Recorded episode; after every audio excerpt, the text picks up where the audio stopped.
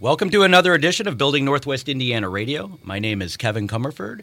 I am the Director of Professional Development at the Construction Advancement Foundation of Northwest Indiana, and I will be your host today. The purpose of Building Northwest Indiana Radio is to give you a little insight into the Northwest Indiana professional construction industry. Today we'll be talking about the Port of Indiana, which is located at US Highway 12 in Indiana 249 in Portage, Indiana. My guest today is Ian Hirt. Ian is the port director for the ports of Indiana Burns Harbor. Ian, thanks for joining us today. My pleasure to be here, Kevin. Thank you for having me. So, many of our listeners probably don't even realize there's a port in northwest Indiana. This port is uh, a major inland port that's uh, right on the southern edge of Lake Michigan and uh, provides business with access to both uh, national and global economies. Uh, can you explain to our listeners a little bit about your operations at the Port of Indiana, Burns Harbor? Sure, Kevin. We are a quasi governmental agency, so we are part of the state of Indiana, but we run our own operations. So we have our own revenues, we pay our own bills, we kind of stand alone from the state in that regard. We currently, for the last 15 years, we haven't taken any money from the state of Indiana budget, so we just run ourselves. And what we want to do is we want to open up Indiana's economy to the world. So we can handle ships that can trade throughout the world. We can handle barges that can go down the Mississippi River and again have access to all the world's markets. So if it behooves people to bring cargoes in from around the world to Indiana, we're there to facilitate that. And likewise for Indiana exports, we wanted to be their conduit to get their goods out to the marketplace throughout the world. And speaking of cargoes, what are the main types of cargoes that flow in and out of the Port of Indiana, Burns Harbor? So we're very much a, a regional port, so we want to handle the things that are important to Northwest Indiana. So what we handle on agriculture products is a big thing. So it's the fertilizer that comes in that goes out to the Indiana farms and then the grain that is grown there comes back to the port and then goes out to the world's marketplace. Also, Northwest Indiana, obviously a big steel region, so we handle a lot of the raw commodities that make steel as well as steel products that are being finished at the port by some of our uh, port tenants. I thought I saw an economic impact analysis uh, that outlined the impact that the Port of Indiana Burns Harbor has on on the local economy. Uh, do you happen to know like dollar amount in terms of the value of cargo that's shipped through the port every year, or maybe weight and tonnage? Yeah, so weight and tonnage is easy. We, uh, last year we did about 2.7 million tons of cargo through the port. Um, economic value is in the billions of dollars. The port itself generates about $4 billion annually in economic activity throughout the, the state of Indiana. And waterways, um, waterways cargo that comes in to northern Indiana, we only have 45 miles of coastline, but it generates about $13 billion in economic activity every year throughout the state. Wow, that's pretty substantial. And then it's also an intermodal, too. You don't only just have shipping going in the port, you have uh, other modes of transportation. Uh, such as rail and, and trucking. Um, can you talk a little bit about your intermodal network and how it all works together so you could get the products to your customers?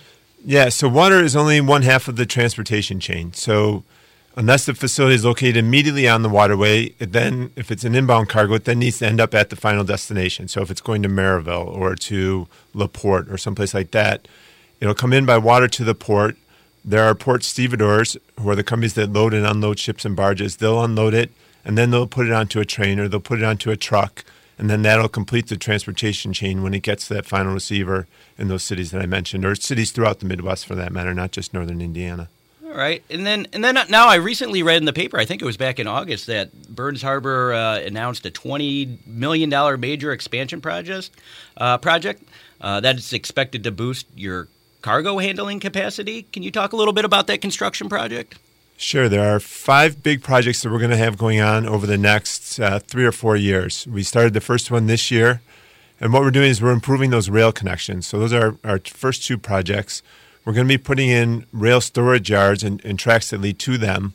About a total of 14,000 feet of track, so around three miles of track will be put in.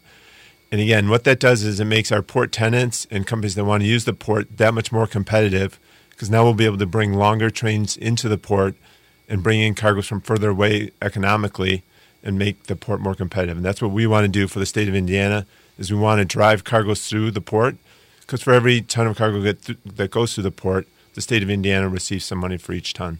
Has the construction project started?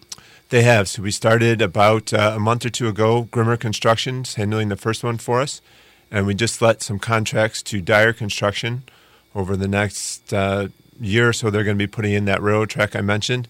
And the other projects that we have going on, we're going to be putting in a new berth for unloading bulk materials. So bulk materials are things like iron ore and coal and limestone, things like that that, that move in, in big volumes.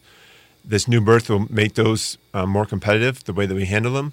And we're also going to be adding about 1,500 feet of berthing space so we can put in another two ships and put in the cargoes that those two ships can carry into the port. So five projects in total. Okay, so uh, how much room do you have out there at the port? Is there room to expand and grow and add more capacity, or are you operating pretty much near capacity right now? So the port itself is about 600 acres, and we have uh, over 300 acres leased out to port tenants, about 25 different companies out at the port. But then we have another 150 acres or so that gets used up by railroad tracks and roads and docks and things like that. So we have a little over 100 acres that's still available to rent out to companies that might be interested in using the waterway to move their cargo. And uh, the dock facilities, there's definitely room. We, we've got plenty of room to bring in more cargo. So if you need to move cargo by water, we're the place to do it. So, where can our listeners go to find out more information about the ports of Indiana and the ports of uh, uh, Burns Harbor?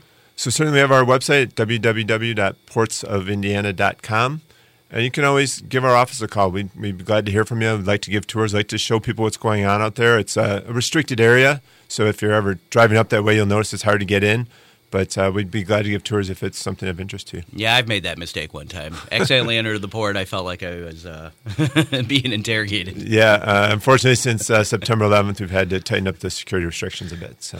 well, that'll do it for today's edition of Building Northwest Indiana. I would like to thank our guest, Ian Hirt, who is Port Director, Ports of Indiana, Burns Harbor. To find out more information about the Port of Indiana, please visit portsofindiana.com backslash Burns Harbor.